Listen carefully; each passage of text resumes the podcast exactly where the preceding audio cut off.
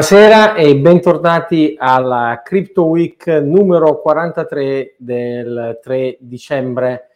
Eh, Crypto Week di una settimana relativamente più tranquilla rispetto alle ultime e dominata fondamentalmente dalla notizia di Jack Dorsey che lascia eh, Twitter. Eh, di per sé Jack non lascia solo Twitter, ma lascia anche Square e al tempo stesso le due aziende, eh, o almeno Square, viene rinominata, ma perché questo è rilevante per il mondo Bitcoin?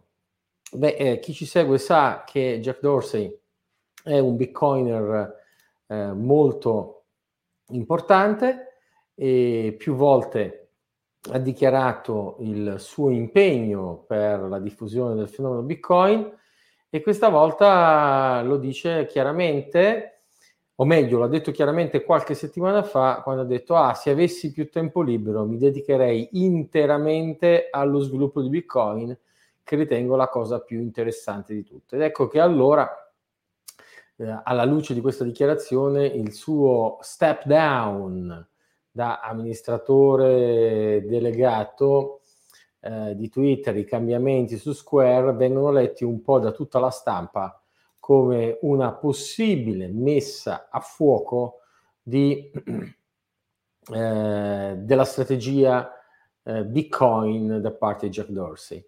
Non tanto perché Square viene rinominata Block, e qui Block è suggestivo di blockchain e quindi in qualche maniera un po' ambiguo, ma eh, dall'altro lato Square Crypto, che è la parte specializzata appunto nel mondo cripto, nel mondo Bitcoin, in realtà viene chiamata Spiral e quindi perde un cripto generico eh, a favore di quello che alcuni Bitcoiner vogliono leggere come una eh, invece eh, specializzazione su Bitcoin.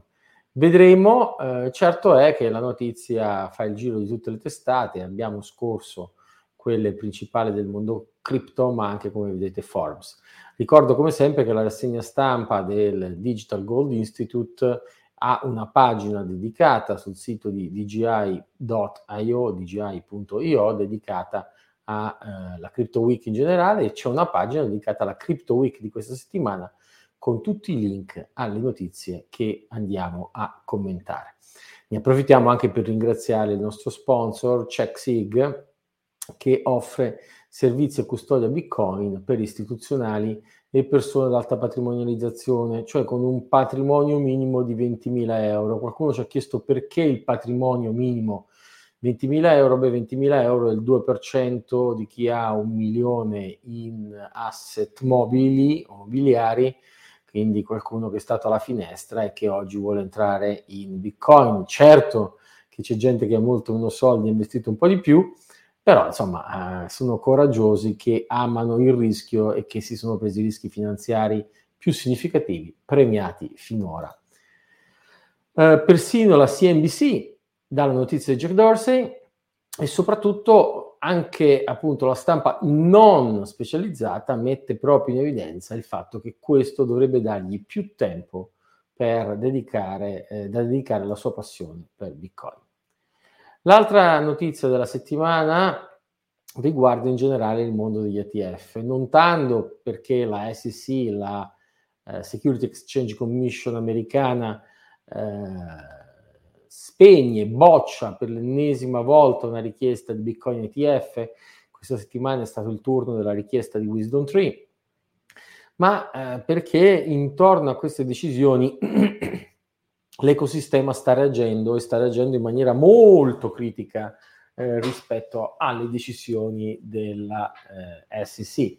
Questo è per esempio una notizia di questa, un articolo di questa settimana in cui Forbes dice perché la SEC sta sbagliando, deve cambiare atteggiamento rispetto a un Bitcoin ETF, a un ETF Bitcoin. Questa settimana addirittura Grayscale è andata, come si dice in gergo, frontale contro la SEC in una serie di tweet in cui dichiara che non c'è alcuna ragione affinché perché la SEC approvi un uh, eh, ETF sul futures Bitcoin e non approvi invece un ETF che accetta direttamente Bitcoin. Eh, persino il Financial Times, che tenta di ridurre la notizia nel senso di dire, oh, Grayscale col suo trust sente la concorrenza degli ETF, e sì, la sente, infatti eh, scambia il 15% di sconto rispetto agli asset che in pancia, ottima occasione di trading per chi volesse comprare il Grayscale Bitcoin Trust, ma in realtà non è tanto per gli ETF, per la concorrenza degli ETF, quanto per il fatto di non poter lei stessa diventare un ETF che Grayscale scalpita. E perché questo è utile o necessario che ci sia un ETF Bitcoin? Beh, lo vediamo per esempio da uno dei principali player di mercato. Ripeto, persino il Financial Times, tipicamente avverso al mondo cripto, ne deve dar notizia e dice e racconta di come Fidelity stia per lanciare un ETF Bitcoin non potendo farlo negli Stati Uniti, lo fa anche lei nel vicino Canada. Insomma, una roba un po' ridicola che non potendolo lanciare negli Stati Uniti si lanci comunque in Nord America nel vicinissimo Canada. In Europa, eh, in Europa sapete che un ETF Bitcoin non è possibile, nel senso che un ETF non può in Europa avere un unico asset all'interno. Quando vogliamo un ETF che abbia dentro un unico asset, abbiamo di fatto un ETP, cioè un Exchange Trade Product. Ed ecco che Invesco lancia il suo ETP in Europa.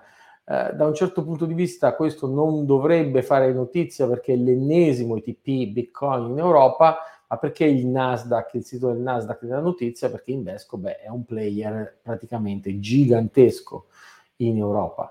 È una casa, come ci ricorda Decrypt, da eh, trilioni, una casa di investimento da trilioni di dollari, quando si sposta quando si muove una casa di investimento da trilioni di dollari, beh, insomma, vuol dire che il mondo finanziario europeo eh, si sta finalmente muovendo e ne vedremo delle belle.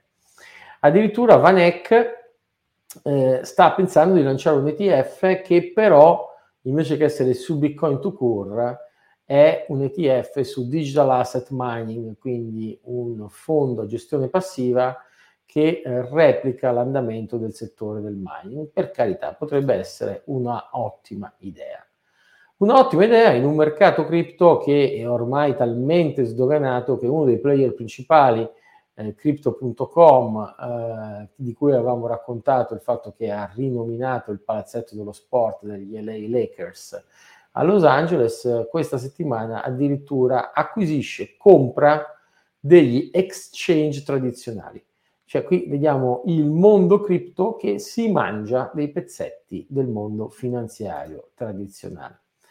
Tant'è che anche in South Korea, in Sud Corea, è da non confondere col totalitarismo dittatoriale della Nord Corea, ma la Corea del Sud eh, vede l'amministratore delegato, il chairman della sua borsa, dell'exchange coreano, dire, beh, è, è il momento per il Sud Corea di abbracciare Bitcoin e appunto non lo dice eh, uno qualsiasi, ma un po' come se lo dicesse il presidente di Euronext piuttosto che di Borsa Italiana, piuttosto che di London Stock Exchange Group, cioè della, il presidente della borsa coreana.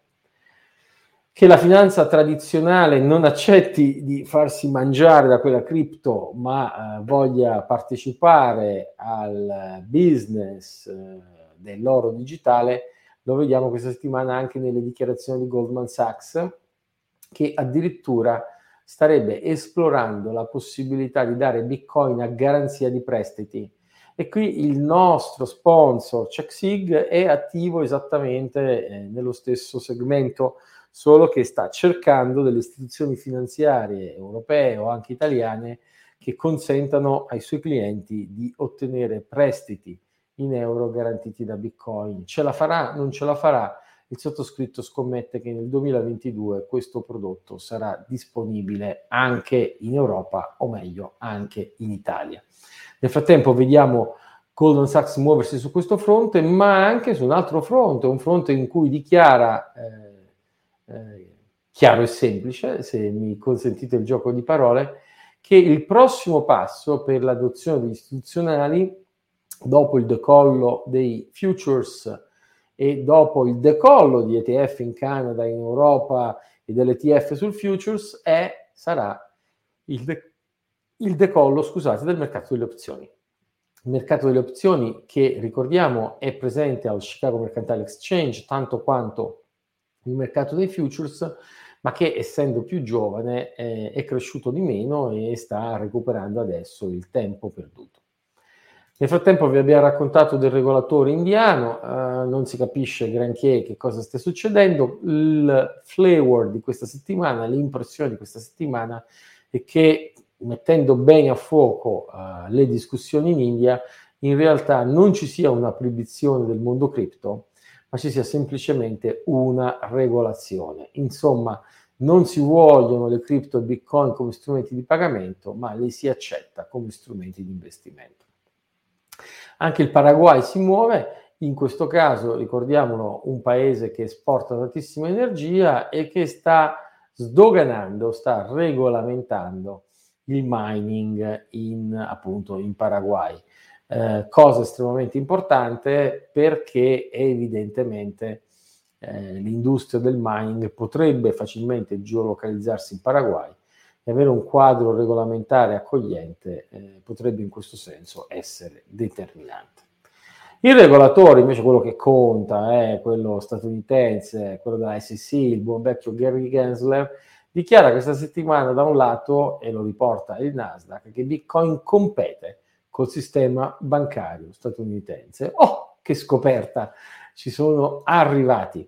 Tanto che eh, la SEC nel suo monitoraggio, non potendo eh, fare del male a Bitcoin, che in qualche maniera non ha eh, un ruolo centralizzato o un gestore, però ha messo sicuramente nel mirino, ve l'avevamo raccontato, gli stablecoin, ve l'avevamo raccontato la decentralized finance, ma mette nel mirino con decisione anche Ripple. Infatti la vecchia causa del 2020 sta andando avanti e sembra proprio che ci siano multe salate in vista per gli amministratori di Ripple, i quali avrebbero emesso, a, da opinione della SEC, una security e quindi avrebbero dovuto chiedere una autorizzazione. E sì, perché Gensler lo chiarisce, una, regolaz- una regolamentazione centralizzata è il percorso necessario da intraprendere per il mondo cripto caro Gary, eh, non è il mondo cripto che deve intraprendere questo percorso, è il regolatore che finalmente si deve svegliare e dare un quadro regolamentare chiaro. Ricordiamo che in Europa vigerebbe ancora la dichiarazione dell'autorità bancaria europea del 4 di luglio 2014 che diceva ai regolatori nazionali di scoraggiare le istituzioni finanziarie dal comprare, vendere e detenere criptovalute finché non sia in essere un quadro regolamentare perché dal 2014 a oggi un quadro regolamentare non sia arrivato? Boh, inerzia, eh, un tentativo di marginalizzazione dell'ecosistema cripto, un tentativo di criminalizzazione del sistema cripto.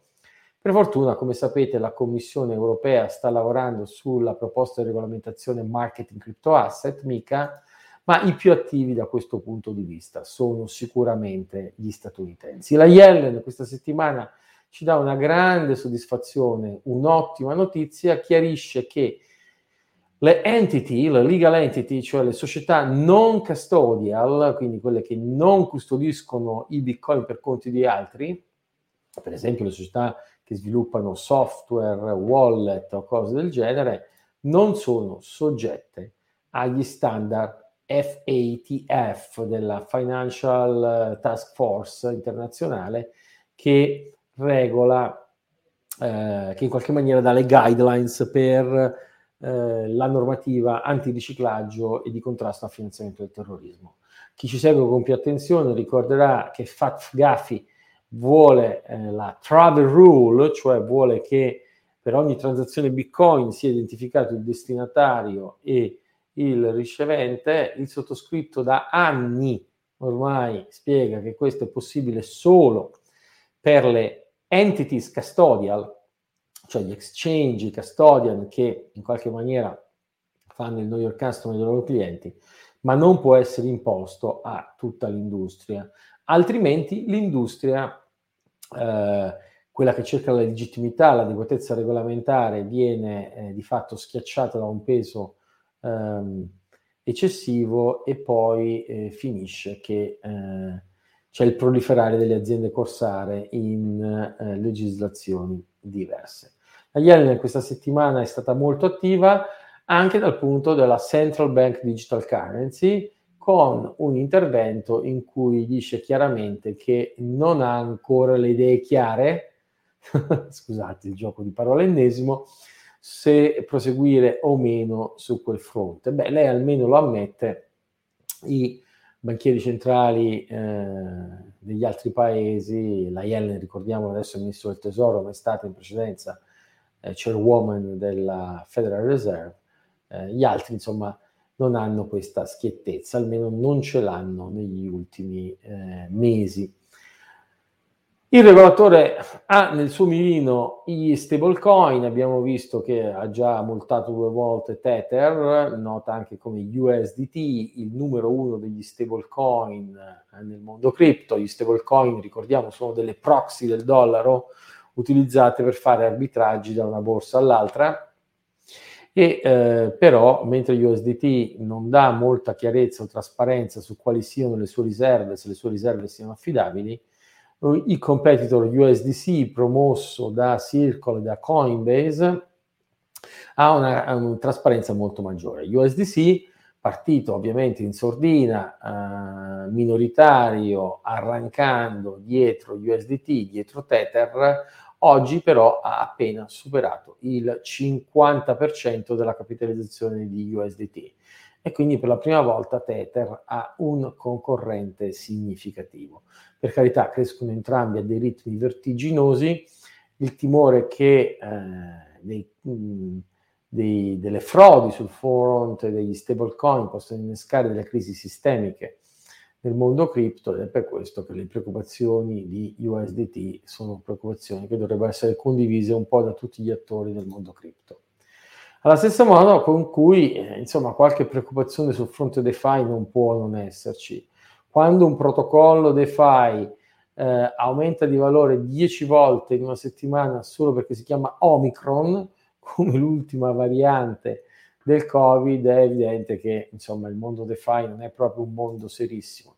Se poi ci aggiungiamo che questa settimana c'è l'ennesimo hack, l'ennesimo buco, che in questo caso va a bucare Badger DAO e le ruba 115 milioni di dollari, insomma, chi ci segue sa che ogni settimana diamo un aggiornamento di un qualche buco sistemico di questo tipo. Eh, ne potete leggere eh, sui diversi link di stampa che vi abbiamo fornito. Anche Coindesk ne dà un eh, resoconto abbastanza esauriente e esaustivo. Insomma, il mondo della DeFi promette molto, ma resta pur sempre di una fragilità, anzi direi quasi di una friabilità assoluta. Eppure gli NFT, che sono una delle applicazioni principali no, della piattaforma Ethereum insieme alla DeFi, no, in qualche maniera eh, che i token non finanziari, cioè quelli che non vanno in DeFi, sono quelli non fungible che rappresentano l'arte, eh, questa settimana vedono il supporto di Adidas. Adidas annuncia il suo ingresso nel metaverse insieme a Board Apes, eh, che è una società appunto che ha emesso tanti NFT e dà un link a adidas.com slash metaverse. Peccato che se ci andate non c'è assolutamente nulla. Sono bellissime queste press release perché sono immaginifiche, no? sono di tendenza, sono molto metaversiche, cioè sembrano il vuoto spinto. Eppure Decrypt riesce a farci un intero articolo sul fatto che Adidas entra nel metaverse con il Board Ape Yacht Club, che lancia quegli NFT che avete visto nelle scorse settimane di queste scimmiette molto simpatiche. Che cosa stia facendo? Se non riuscite a capirlo e provate a leggerlo in giro, vi ho segnalato un paio di articoli, per esempio questo di Blockworks, insomma, ma alla fine la, sosta- la, la sintesi è che non c'è molta sostanza. Sul mondo DeFi, eh, questa settimana i Bitcoin Maximalist hanno avuto una piccola delusione perché Ross Ulbricht, eh, il creatore di Silk Road, eh, arrestato per aver costruito una piattaforma di scambio che accettava Bitcoin come strumento di pagamento è accusato, ad avviso di tanti, compreso il sottoscritto, ingiustamente, perché non aveva fatto nessun crimine, seppure magari forse qualcuno sulla sua piattaforma commetteva crimini come vendere armi, droga o numeri di carte di credito, eh, insomma, arrestare Ross Ulbricht è un po' come condannare un internet service provider perché dei terroristi usano la posta elettronica o si collegano a internet tramite quell'ISP. Ross Ulbricht eh, ha avuto non uno, non due, ma ben tre ergastoli da comparare con Carlos, il eh, numero uno del cartello colombiano della droga, che invece ha avuto un solo ergastolo. Che cosa ha fatto Ross Ulbricht, beniamino di eh, le fronde più oltranziste antagoniste del mondo Bitcoin? Eh, si è macchiato della colpa di aver lanciato una sua NF- NFT collection e di voler lanciare una DAO, una Decentralized Autonomous Organization, che tenti di salvarlo, di raccogliere fondi. Eh, io sinceramente eh, qualunque cosa possa aiutare eh, Ross Ulbricht a uscire dal carcere, eh, lo incoraggio, anche quando si trattasse di cose a cui non credo, come gli NFT o le DAO. La settimana tecnica è un po' scarna, eh, la copriamo con l'ennesimo articolo di ricerca eh, di BitMEX, l'ufficio di ricerca di BitMEX è sicuramente leader eh, negli articoli tecnici e negli approfondimenti tecnici, che questa settimana dedica l'analisi alla proposta di Vitalik Buterin di un limite al blocco Ethereum a un megabyte. Che cosa vuol dire questo limite? BitMEX aveva spiegato uh, un paio di settimane fa le differenze tra la blockchain di Bitcoin e la blockchain di Ethereum. Ethereum sembra molto più grande della blockchain di Bitcoin sotto certe metriche, di fatto non lo è. Comunque la validazione della blockchain di Ethereum è almeno 10 volte più complessa in termini di risorse richieste necessarie di quella di Bitcoin.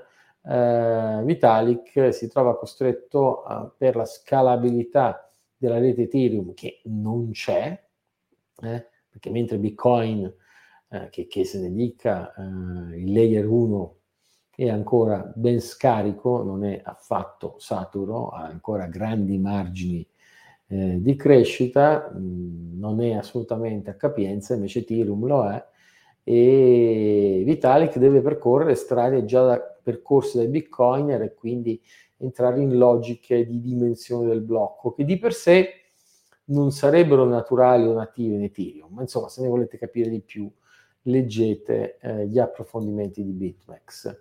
Altrimenti questa settimana cripto dal punto di vista Bitcoin non ha veramente, dal punto di vista tecnico, non ha veramente molte news. Per la prima settimana veramente anche Bitcoin Optech Newsletter non ci sembra dire nulla. Eh, ci soccorre in qualche maniera Jimmy Song che fa innanzitutto la recensione del nuovo libro di, di oddio, Safe Ammus, The Fiat Standard. Safe Ammus è l'autore famoso per aver lanciato The, The Bitcoin Standard, eh, un gran bel libro con qualche limite, ma sicuramente estremamente interessante e intelligente.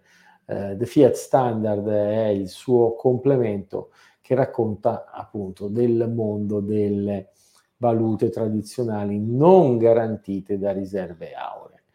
Delle notiziole tecnicamente interessanti dal punto di vista tecnico si trovano eh, proprio nella newsletter di eh, Jimmy Song, per esempio aggiornamenti sul nuovo firmware di Ledger che supporta le PSBT, eh, aggiornamenti sul dibattito eh, dal punto di vista dei covenant piuttosto che del supporto per ricevere su indirizzi batch 32 o pay to, o pay to taproot che per ora è limitato ma sta crescendo eh, nell'ecosistema ehm, software di Bitcoin. Concludiamo con eh, le notizie del Digital Gold Institute. Eh, c'è stato, ve l'avevamo raccontato ma non l'avevamo ancora linkato, un confronto tra il sottoscritto e Boldrin sul futuro di Bitcoin. Boldrin ha perso le staffe, è scaduto nel torpiloquio, mi ha insultato personalmente, eh, il che a mio avviso dimostra eh, non solo il fatto di la scorrettezza dell'interlocutore, ma anche la sua debolezza intellettuale e culturale. Qualcuno però dice, ah no, Ferdinando avresti dovuto aggredirlo, avresti dovuto urlare come faceva lui, non è il mio stile, ma insomma andatevi a guardare il confronto e il dibattito, se vi sono sembrato troppo fragile e perdente, compatitevi, se invece vi è sembrato volgare e arrogante, intellettualmente scorretto Boldrin, eh, applauditemi, fate vobis, l'importante è che maturiate una vostra opinione su questi temi. Uh, last call, no scherzo, non era last call, ma ricordiamo che è la penultima chiamata alle armi, scherzo, per la workshop formativo del Digital Gold Institute del prossimo 15 e 16 dicembre. Se volete iscrivervi, eh, le tariffe uh, ormai si, sono salite, non fatelo l'ultima settimana perché altrimenti è un po' un problema. Se volete uno sconto, ascoltate me, scrivete al nostro uh, sponsor CheckSig, quindi info chiocciola checksig.io e dite ho sentito Metrano parlare di uno sconto per gli appassionati o i follower della Crypto Week e vedrete che uno sconto vi sarà fatto. Altrimenti ci vediamo venerdì prossimo, come sempre alle 18, eh, non manchiamo mai nemmeno una puntata ce l'abbiamo fatta persino questa settimana che sembrava quasi tardissimo, abbiamo credo bucato la diretta su Facebook e LinkedIn, pazienza, ve la recupererete, eh, gli amici di Facebook e LinkedIn se la recupereranno su eh, YouTube o su Twitter, sosteneteci sui social, mettete like, eh, sottoscrivete il nostro canale YouTube, eh, seguite il Digital Gold Institute e eh, CheckSig su tutti i canali social. E a questo punto direi buon weekend a tutti, ma soprattutto buona eh, settimana Bitcoin. Ah, ecco, ma fatemi salutare l'amico Piero Galante, ringrazia, dice ho ascoltato il suo consiglio e ho letto Denazionalizzazione della moneta del grande Hayek, mi si è aperto un mondo, la ringrazio per questo prezioso regalo. Fatevelo tutti su internet in inglese è gratuito, penso ci sia anche in italiano, è una lettura fondamentale. Nel frattempo, a venerdì prossimo, buon Bitcoin a tutti. E facciamo partire, se riusciamo, la sigla finale.